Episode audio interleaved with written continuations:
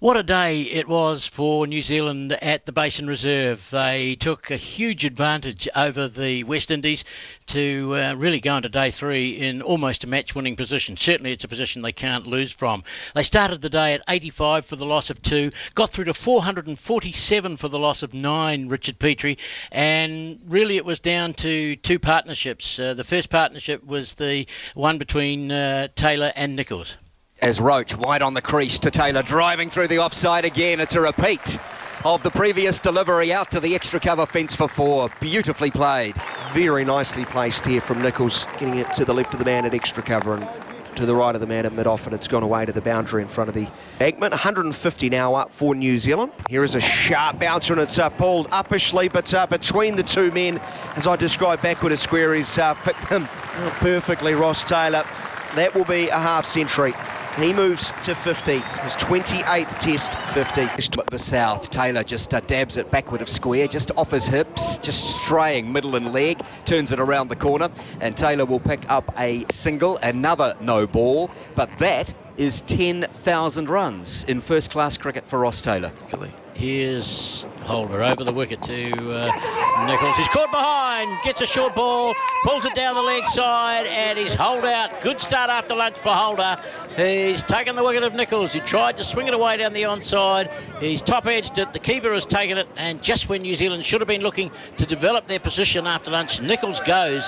A little bit of chin music. Hold on, hold on. No ball. It's a no it? ball. Oh, it is. it is. He's overstepped the mark and having got the wicket and celebrated, he's gone way over the mark and it's a no ball. So we get the wicket back. Chase bowls to him and he uses his feet and hits it back over the bowler's head. That's going to bounce up and down towards the boundary for four. He hit it into the ground. It went over the head of uh, Roston Chase down to the boundary for four. Nicholls to 28, 190 for three. And uh, Nicholls latching onto it, the 100 partnership between Nicholls and Taylor has been brought up for the fourth wicket between Taylor and Nicholls. 100 runs. Chase again, this time cutting, back cutting is Taylor, and he beats the man who's up close, and it'll go down to the wide third man fence for four. Taylor Another four goes to 85. Roach again bowls to Taylor. Edges down through slips and it's going to go down to the boundary for four.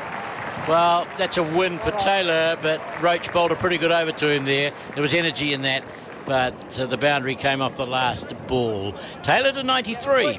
Ross Taylor is waiting. He is looking. He's looking at the scoreboard while walking away towards the boundary. And the decision, yes, sees Ross Taylor given out LBW, falling seven short. So a good innings by Taylor. Nicholls, 125 they put on. Nicholls, of course, was dismissed off a no ball and then called back after seeing that the uh, the captain had overstepped the mark. Uh, I thought they batted pretty well uh, on on what was reasonably I wouldn't say difficult conditions, but the run rate never got. I think it was averaging 3.8 for the whole day. So at no point except the final session, or at no point in that first innings, even though they put on 125, did they ever look like they were dominant? It was they who tired out the bowlers too, wasn't it? Really at the yeah. start yeah, they, they took the life out of them, I guess, and and, and they set up de Grandhomme and uh, and the debutante. Uh, who came out and, and they were able to prosper and score at a much faster rate later in the day. At that stage, though, we weren't really looking like a 300 run lead, worthy with uh, the loss of uh, firstly Taylor. And uh, you know, at that stage, uh, they could have fallen apart, couldn't they? Well, there was still a lot of work to do, and uh, it kind of reminded me a little bit of when uh, Neesham came out all those years ago against India and, and managed to put on 100 on top of some very good scores that the top order batsmen had done.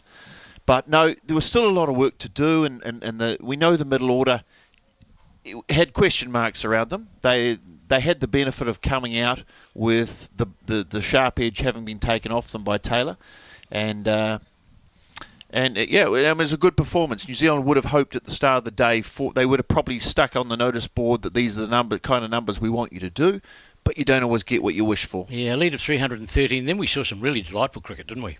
Well, we saw a little bit of entertaining cricket because de Grandhomme came out, saw the ball, hit the ball, scored the ninth fastest Test hundred, which is kind of a phenomenal thing to have. You know, to see it. It didn't feel like the, the ball was going to all parts. I don't know if you felt, but it didn't feel like the ball was going to all parts. But he just consistently scored, put on 100, got out pretty soon after, and Blundell scored at a so, slower rate, but still working completely differently. Rather than hitting the ball to the boundary, he was working it, he was getting inside it, running it down to third man, turning it to the leg side. And, and they put on an equally impressive partnership. Yeah, Blundell looked the goods, didn't he? The bowlers seemed to lack inspiration during the day, didn't they? Well, they're all kind of a bit much of a muchness. I think they all they're all big, tall shoulder bowlers who angle the ball back into the stumps. Uh, they ran out of ideas. I think the captain sort of ran out of ideas. He would have liked to have had a couple of spinners, but I don't I don't know if he used his bowlers you know as well as he possibly could have he seemed to he seemed to run out of ideas and, and, and it just got a little bit tighter. But having said that, they only went for 3.8 runs at the end of the day, so they never really well, they, they must have lost it with de Grandhomme, but it never really got away too much on them. No, well, today Raval 42, Taylor 93, Nicholls 67, Santner 17, Wagner 3, Henry 4, de Grandhomme 105, his first test 100, Blundell 57, 447 for 9, and a lead of 313. And the final partnership of the day between de Grandhomme and Blundell, they deserve all the credit.